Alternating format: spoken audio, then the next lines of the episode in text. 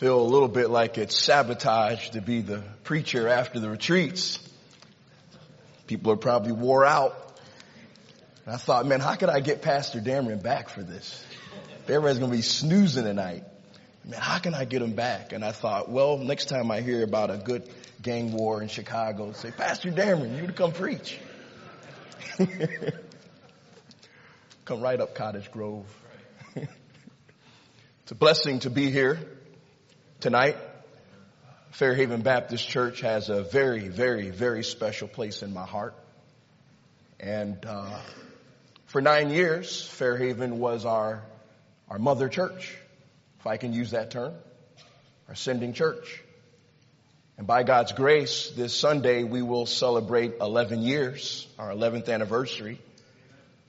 And there's a lot of peripheral things uh, that I could talk about, but at the end of the day, people are still getting saved, and people are still getting strengthened, and lives are being changed. And um, we believe that we'll start next year with 15 students here in the academy. And our good people have rejected the public school, the failed public school. God is just so good. And uh, it's good to be here tonight. And uh, I want to be a blessing. And tonight, I'm going to preach on the institution of marriage. So take your Bible and turn with me to Ephesians chapter 4. Ephesians chapter 4. There are many reasons that people come to church. Um, some motives are better than others. One of those reasons though is to get help when you're hurting. I mean, some of us are just going to be there because it's church. We know that it's right. It's been instilled in us. But some, when they are especially hurting, will turn to God's church when they have a rocky time in their greatest interpersonal relationship like marriage when they feel like they're at the end of their rope and I mean they're hanging on but barely and there's a knot tied at the end of that rope and they're hanging on but they don't know how much longer they're going to be able to keep their grip as they're holding that rope Listen to me, there are people all around you tonight who may not admit that, but that's exactly where they're at. And so there are people sitting around you right now that probably spoke things to their spouse today that are disgraceful, shameful. Perhaps your spouse even is, isn't even here tonight. And it's because of that friction.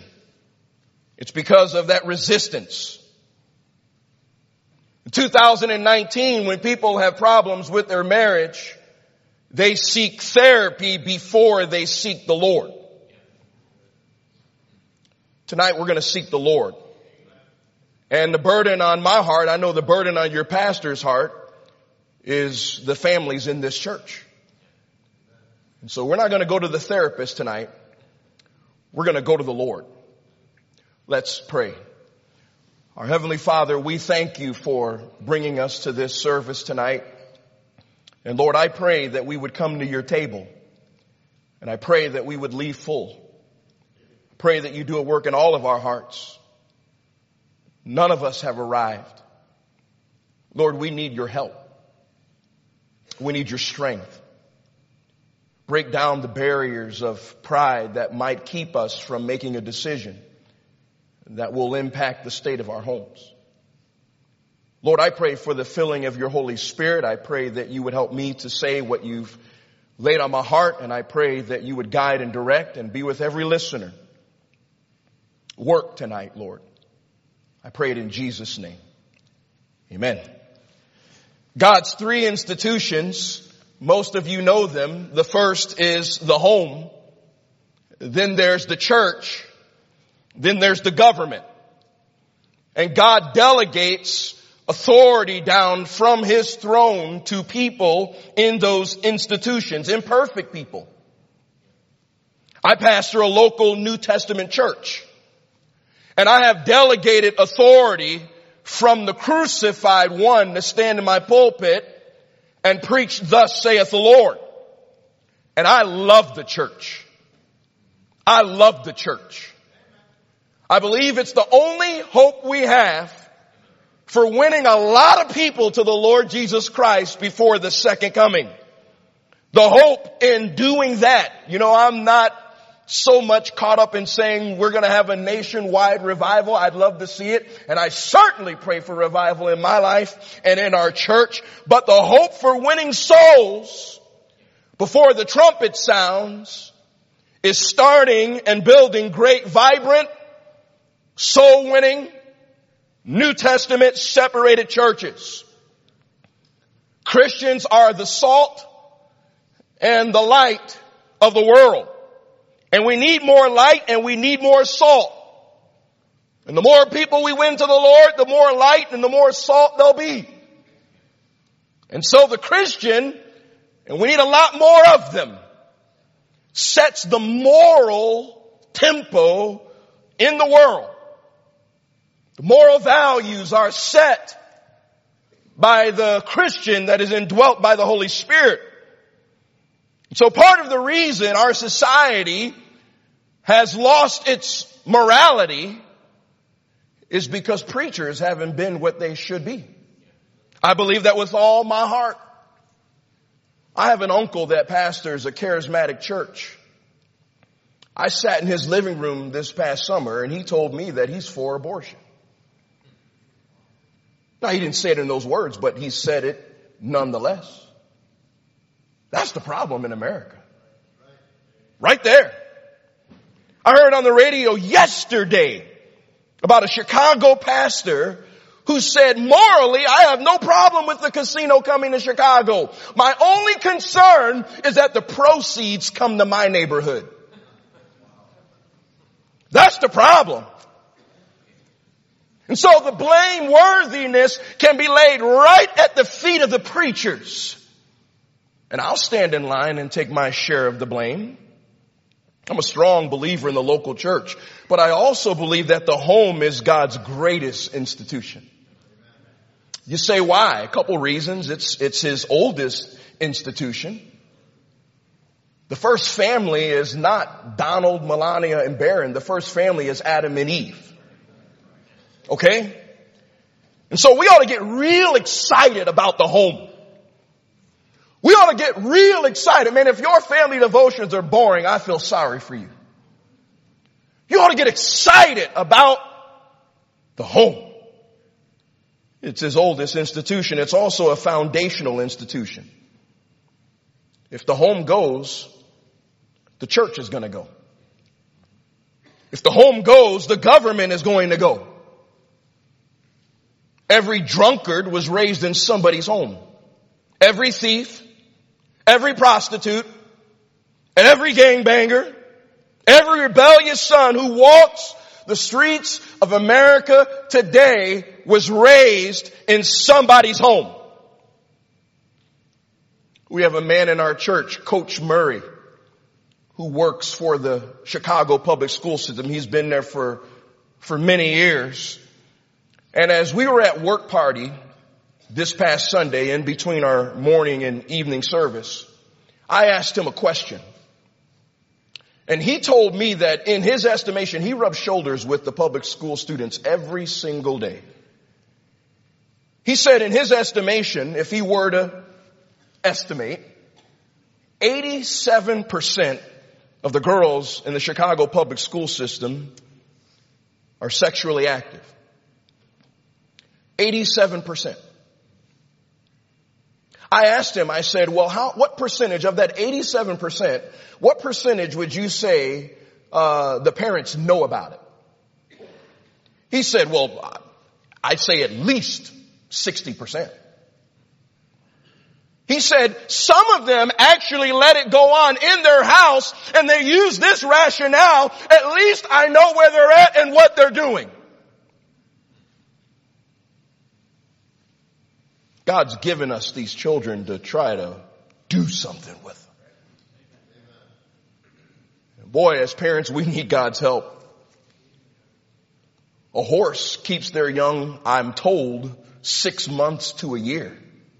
And then they have to be taken away from them.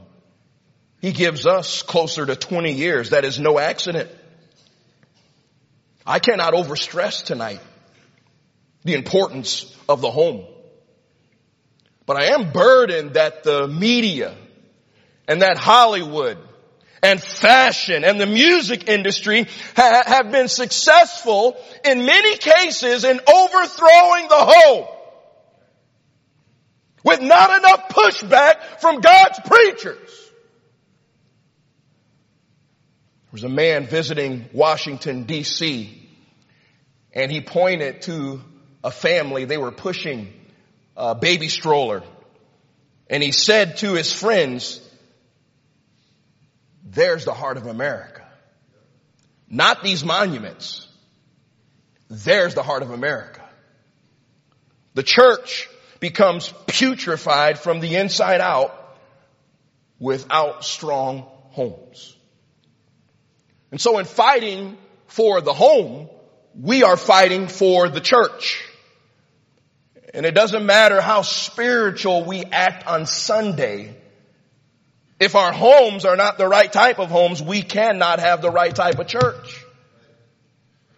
So man, we can assemble together in our, our suits and ties and, and you ladies in your modest dresses and we can smile and shake hands. But if we're going back to a crummy home, how do you think that's not going to affect the church?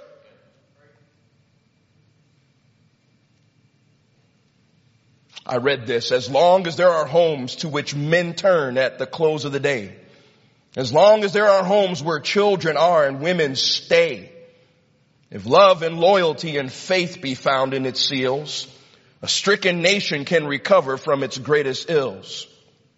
As long as there are homes where fires burn and there is bread, as long as there are homes where lamps are lit and prayers are said, although people falter in the dark and nations grope, with God aback of us, there is still hope.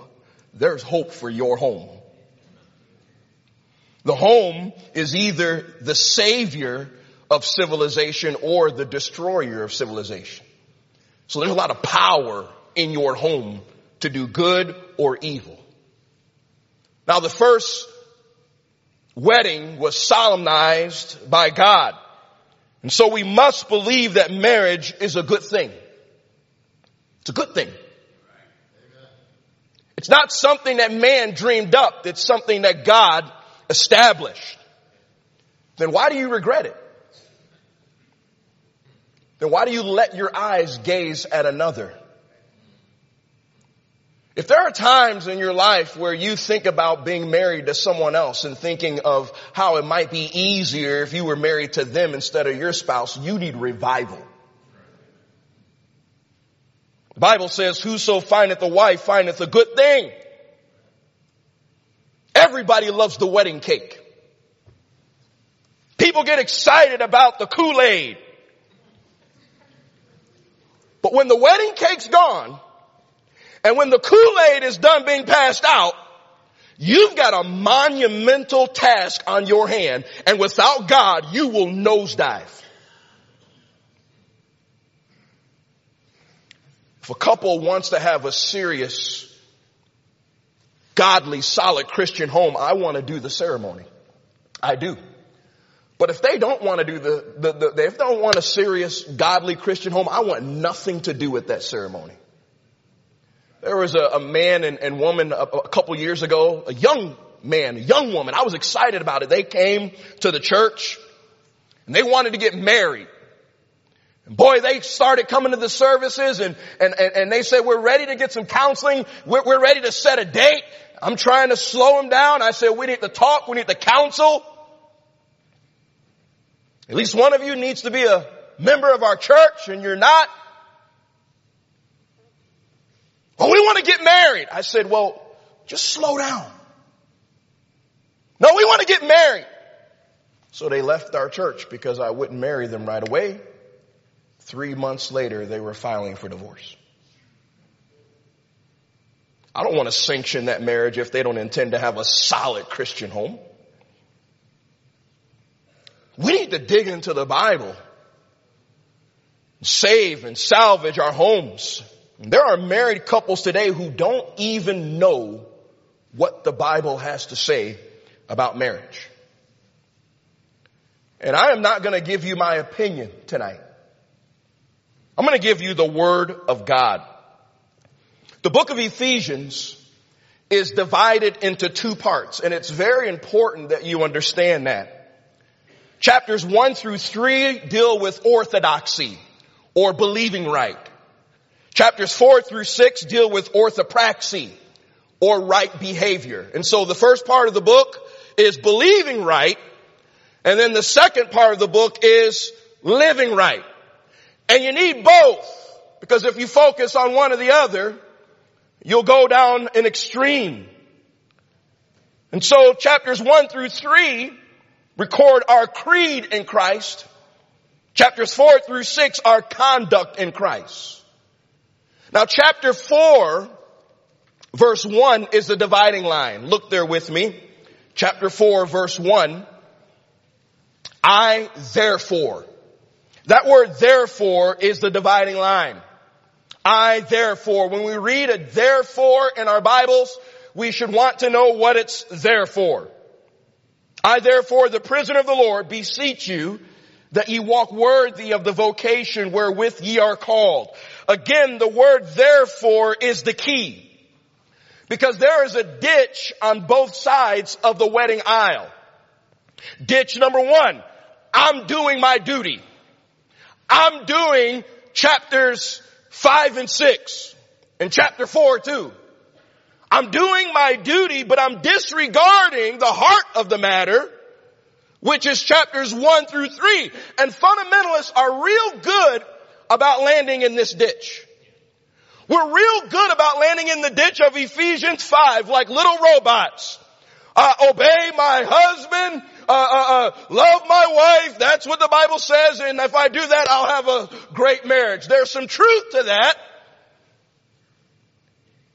but you can't leave chapters one through three if you want to stay out of that ditch. And so chapters one through three are disregarded because I'm doing my duty. Here's the other ditch. It was in my heart to try to be a good spouse. I had the right motive and now I don't care. I've given up. I've tried. He's impossible. She's impossible. I'm done. You can say that if you want, but then you're ignoring chapters four through six. And so, chapters one through three deal with the heart. Chapters four through six deal with duty. If you want the type of marriage that God wants you to have, you've got to take the whole pie. You've got to put all of those six chapters together and then you'll have the right type of marriage. And so we have to put them together. Look at chapter 4, verse number 2. The Bible says, with all lowliness and meekness, with long suffering, forbearing one another in love. My main points tonight are going to flow from Ephesians chapter 5. Ephesians chapter 5. And so let's go to Ephesians chapter 5 starting with verse number 21. Ephesians 5 verse 21. Submitting yourselves one to another in the fear of God. Wives, submit yourselves unto your own husbands as unto the Lord. For the husband is the head of the wife, even as Christ is the head of the church, and he is the savior of the body. Therefore, as the church is subject unto Christ, so let the wives be to their own husbands in everything. Husbands, love your wives, even as Christ also loved the church and gave himself for it, that he might sanctify and cleanse it with the washing of water by the word, that he might present it to himself a glorious church, not having spot or wrinkle or any such thing, but that it should be holy and without blemish. So ought men to love their wives as their own bodies.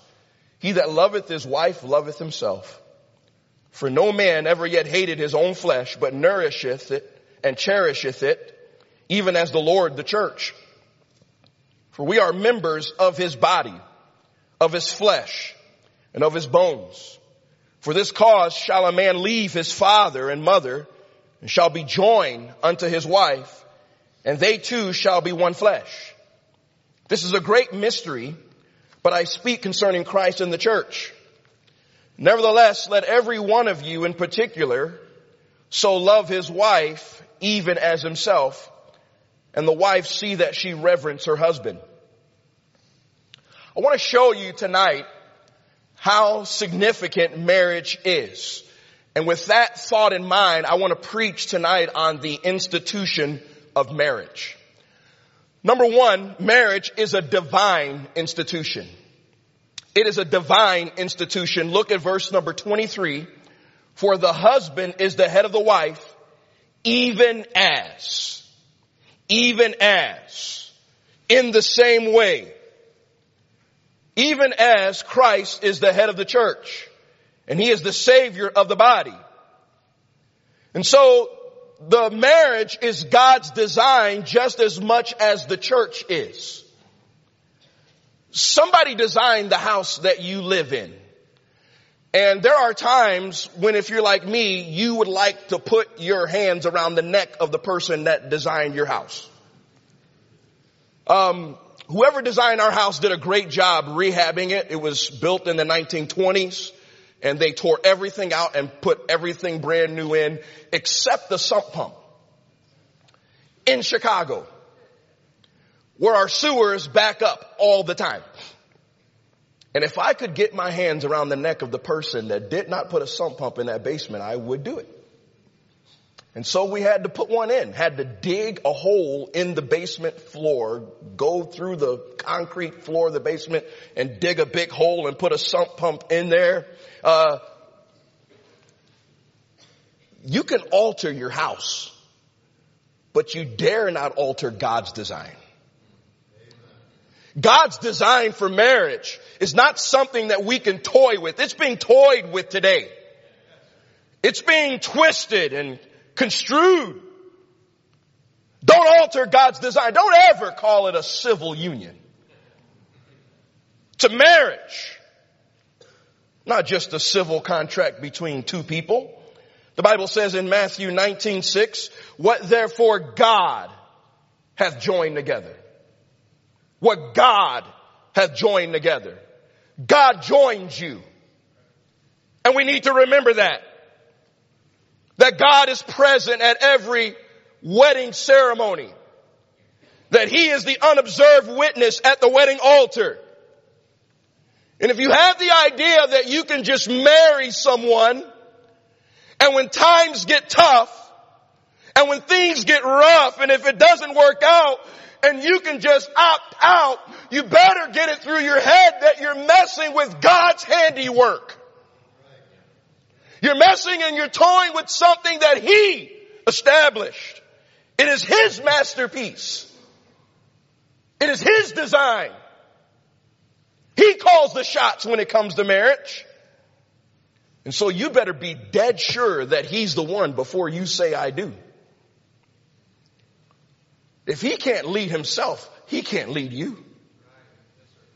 You better watch him.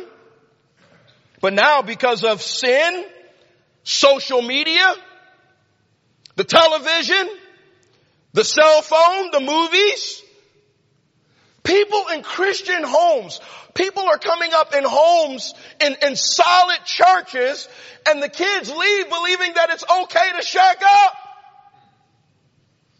Where did they get that from? They didn't learn that in family devotions.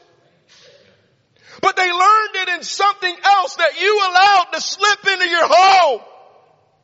Whereas you would never think of that type of immorality, our children see it as a way out. No young person in a fundamental church should leave the go shack up. What view of intimacy are we passing to our children? Don't think that just because you're married and did it right that your children aren't going to grow up and break your heart if you don't teach them what that home's supposed to look like. we cannot leave our reverence for this divine institution. Secondly, marriage is a supreme institution. It's a supreme institution. The marriage relationship takes precedence over all other human relationships. Go to verse number 31. The Bible says, for this cause shall a man leave his father and mother and shall be joined unto his wife and they two shall be one flesh. Of course, this is reinstating Genesis 2.24. Therefore shall a man leave his father and mother and shall cleave unto his wife and they shall be one flesh. The parent-child relationship is wonderful. It is lovely. But when it comes to marriage, the marriage relationship has to be number one. And if you expect to have a Bible marriage, your wife, sir, must come first. She must come before anything else. Before money. Before cars. Before your house. She must come before anyone else. Your kids. Your friends. Your relatives. God says she's number one. And if you put anyone or anything in front of your spouse, your home is an accident waiting to happen and you are wrong. And the reason you're wrong is because your marriage is a picture of Christ and the church. And Jesus always put the church first.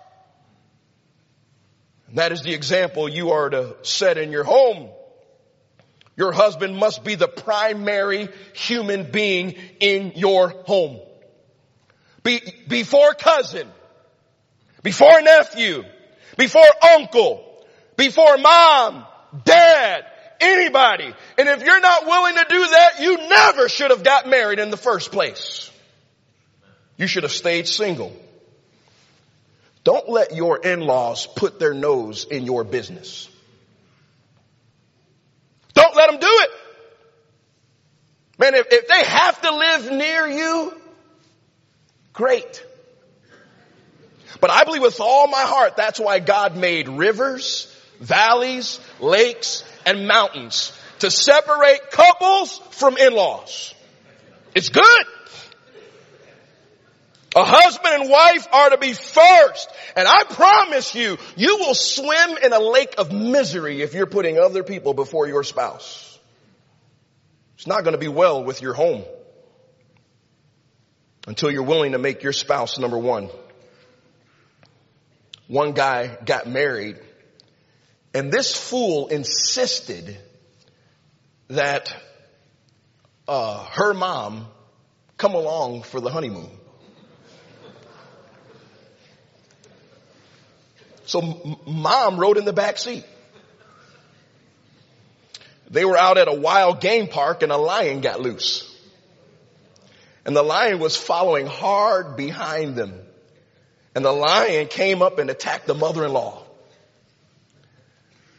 And the wife said, honey, do something quick. Do something quick. And the husband said, hey, that lion got himself in that mess and he's going to have to get himself out. Lakes, valleys, rivers, and mountains. Don't ever forget that. A man was called to preach and he was preparing to go off to Bible college. God had called him to preach. He was married. He had a little boy that got sick and died. Broke their hearts. A day or two before leaving for Bible college, the wife's mom died. Everything was packed inside of their car. They were going off to Bible college to follow God's will. They had the funeral and the burial with the car packed, ready to go off to Bible college. They went to tell her father goodbye. She stood on the porch and kissed her daddy goodbye. And the father said to his only daughter, you're not going to leave me, are you? You're all I got. Your mother would, would, would never have wanted you to, to leave me. You can't leave. The wife left the porch and she got inside of the car with her husband. The father was still yelling from the porch. The young preacher looked at his wife. He should not have done this. He looked at his wife and he said, you stay here with your father. He needs you. I'll come back for you after I graduate. I'll visit you as often as I can when I have breaks. Stay with your father. That young wife turned and looked to her husband with tears in her eyes and said, you're my husband. I love you. Drive on. Now, they left the father crying. I've never been in that situation with my wife, but if I were put in that situation, my choice should be the same as that young wife. You're my wife. I love you. Drive on. Don't let anybody drive a wedge between you and your spouse. If you don't feel that way, you're not happily married and you never will be. If you're leaving cracks open for so and so to come in and sow seeds of discord between you and your spouse, you will never be happy. I'm your husband. You're my wife. Drive on. If that's not the way it is in your marriage, I hope you'll make a vow to God that that's the way it's going to be, whether you feel that way or not. I'm so sick of this neo-therapeutic world we live in. Well, how do you feel? And so you come in, you sit down with a counselor and, and, and he, he did this and, and, and, and, and then he wouldn't do that. And, and then he, he, he actually said this. And then the counselor sits there and goes, okay, now how did that make you feel? And then you look at the other spouse and boy, and she said this and she did this and she didn't tell you this. And then the counselor says, how does that make you feel? Well, the last time I checked my Bible, it says the heart is deceitful above all things and desperately wicked. Who can know it? And what that therapist or what that Neo book that you got from the bookstore, not Fairhaven's bookstore, but that other bookstore, what that Neo is trying to get you to say is, is how can your sinful heart be accommodated? And turn to the husband and say, now how can your sinful heart be accommodated? You've been listening to that great theologian too much, Ellen DeGeneres. Don't go by your feelings. Go by God's word. And by the way, if you do it with the right heart attitude, in other words, if you will take some time and study Ephesians 1 through 3 and lay a foundation for how your, your wicked and vile heart is supposed to be, and you then step into chapter 4 through 6 and say, well, I'm gonna do it, the feelings will come. The feelings will come. But we gotta get out of just zeroing in on chapters four through six. I'm doing my duty. I'm doing my duty. It shouldn't be in pride. You sit with the pastor, I did what I was supposed to do. Does that smack of pride? Hmm? And not fear, but love. Love. And somewhere down in our wicked, vile, sinful hearts, we've got to look at that lady and say, she left her parents' side. She left, she's given me her life. She's given me her youth. And even though I don't feel like it, I'm gonna love her. That's Bible. You see, we all have a natural propensity towards self-righteousness. Every one of us. I've, I've counseled with enough couples to know how it's gonna go. She's gonna sit there and say everything he did and he's gonna sit there and say everything that she did. That's how it goes. Almost 100% of the time. Cause we're geared like that. We have a propensity to self-righteousness. That's why chapter 5 verse 1, look there with me. Chapter 5 verse 1 says, be therefore followers of God as dear children and walk in love as Christ also hath loved us and hath given himself for us an offering and a sacrifice to God for a sweet smelling savor. You say, how should I treat my spouse? What did Christ treat more important than the church? Nothing. Nothing. What did Christ put before, outside of the fact of his honor for the Father? What did he put before the church? Nothing. And so take that pattern and, and remember that you must have your spouse supreme. It's biblical. Third, marriage is a united institution. It is a united institution. Look at verse number 31, Ephesians 5, 31. For this cause shall a man leave his father and mother and shall be joined unto his wife and they two shall be one flesh. Now that sounds beautiful on the wedding day. Man, the unity candle is lit. Everything's so happy. It sounds beautiful, but God didn't put it in the Bible because it sounds beautiful, poetic and all of that. It does. He put it in the Bible because it's true. You become one flesh. It's not a, just a figure of speech. One flesh. Mark 10, 8 says, and they twain shall be one flesh. So then they are no more twain, but one flesh. Stop the bickering. Man, you can have conversations and you can be a passionate person and maybe your spouse is, but we've got to have Christian homes for the sake of our churches where we stop the bickering. Well, I just speak my mind. That's the problem. That's the problem. We are to speak the mind of Christ.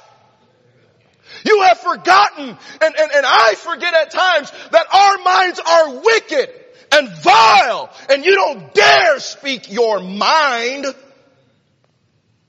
It's polluted. It's wicked. And it's presumptuous. You shouldn't think that much about your mind. The mind of Christ. So we're to be one. One in mutual self-giving. One in mutual self-giving. I gave myself to my wife. She gave herself to me. And I have no interest in others. Mutual self-giving. And a wife has every right in the world to be jealous.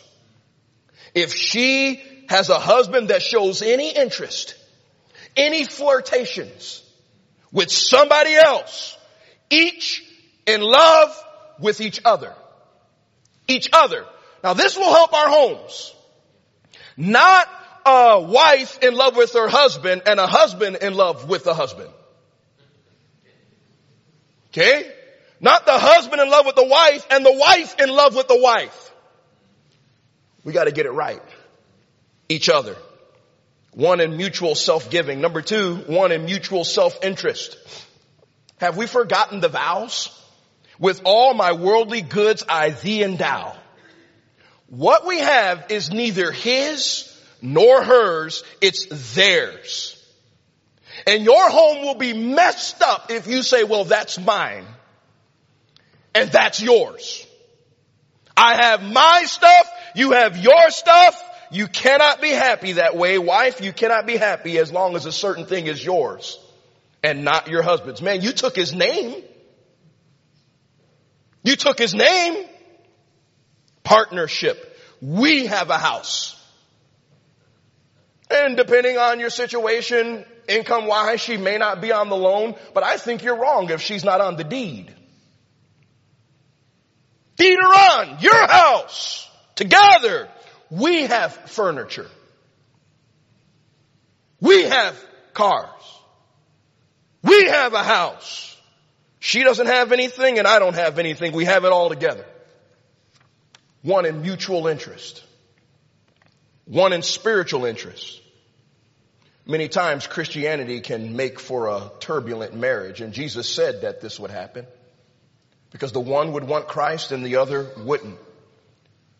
Perhaps the wife loves the Lord. She loves her Bible, but the husband doesn't. Maybe the husband wants to go to church and the wife doesn't. The wife wants to give her tithes and be there for soul winning and the husband wants to sleep. It'll never work that way. If you're here and you're a husband who is backslidden and you, and you don't really want to follow God, you're just gonna hurt your home and eventually you'll probably have a split up home. Your interests aren't the same. It's not right until you both want to tithe. It's not right until you both want to go soul winning. It's not right until you both want to serve God and be at the prayer meeting. Let me show you something else. Go back to Ephesians 4. Ephesians 4 verse 15. The Bible says, but speaking the truth in love may grow up into him in all things, which is the head, even Christ, from whom the whole body fitly joined together and compacted by that which every joint supplieth, according to the effectual working in the measure of every part, maketh increase of the body unto the edifying of itself in love. I have to understand as a husband that my wife is not just part of me because we're one flesh. She's also a part of the body of Christ. So when I despise my wife, when I am not building up my wife, what I am saying is, Jesus, I despise this part of your body. I love you, you gave your life for me, but I hate your toe. I hate another member of your body. That then makes it a matter of your worship. Your problem then isn't with your spouse. It's with Christ. Wives, submit yourself to your husband. Why? Why? Because of who God says that he is. And so the issue is really an issue of our heart, our worship. If I've got a problem loving my wife, I've got a problem with Christ, of which she is a member of his body. If she has a problem obeying me, she's got a problem with Christ. I'm a member of his body. And so God, he might meet your standard for headship in our home, but he doesn't meet mine. So I'm not going to follow him. I'm pulling rank. God, I'm going to despise you by despising him. God, I'm going to reject you by rejecting him. If that's you, you are in sin. It is blasphemy. It is idolatry when you treat your spouse that way. Because in truth, you're treating Christ that way. One flesh, but both are a part of the body of Christ. And then last, marriage is a permanent institution. Permanent institution. Okay? You know, if my wife leaves me, I'm going with her. Stuck. The Bible teaches that marriage is for life. Life. Look at verse number 23. Verse 23. For the husband is the head of the wife. You say, where do you see permanence there? Well, a head is pretty much supposed to be permanent. I think. Uh, if you came into this world with a detachable head, get away from me. Marriage illustrates Christ and the church. How can the head, Christ, be torn away from this church? Hmm? How can the body, the church, be torn away from the head? You've got to get away from that idea that you can chuck marriage. You gotta get away from that. When we marry, we say we're only separated by death. So what? We need to change the wedding vows? That's what you said. Until death do us part. Let not man put asunder one flesh. How do you separate a man from his heart? It's a permanent institution. Divorced people are not second class Christians. Divorced and remarried people are not second class Christians. But don't you dare quit. Don't you dare get divorced. Don't you dare give up on your marriage. Your pastor is fighting for your marriage. Don't you dare give up. You say it's hard. For better or for worse. You say, but he did this. Well, that's for worse. You said it.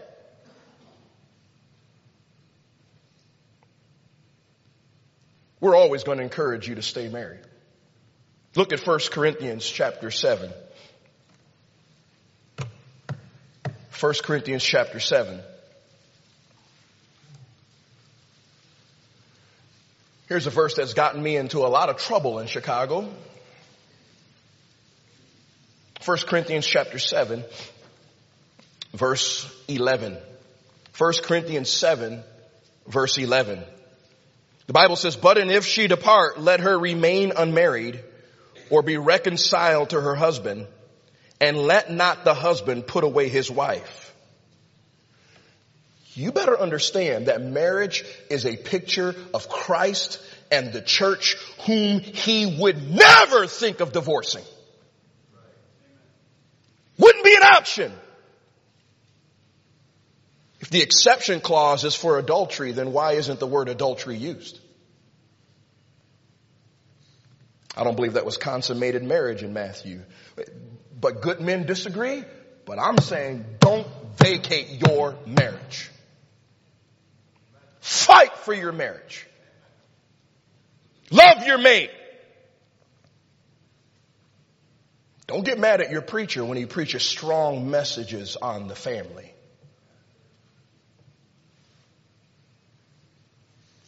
He doesn't write the mail, he just delivers it.